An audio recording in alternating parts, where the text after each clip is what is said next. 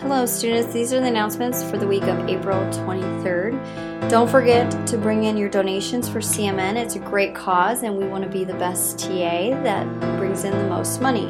This week in math class, you will need a digital camera or cell phone. If you do not have one, see Mrs. Twill in the library. But you do need a device that takes pictures. Algebra students, we have a chapter test over chapter 10 on Wednesday. Some of you will be gone for honor choir or tag art Tuesday, so make sure you make arrangements with me if you need extra help or if you have any questions. Thank you. Have a great week.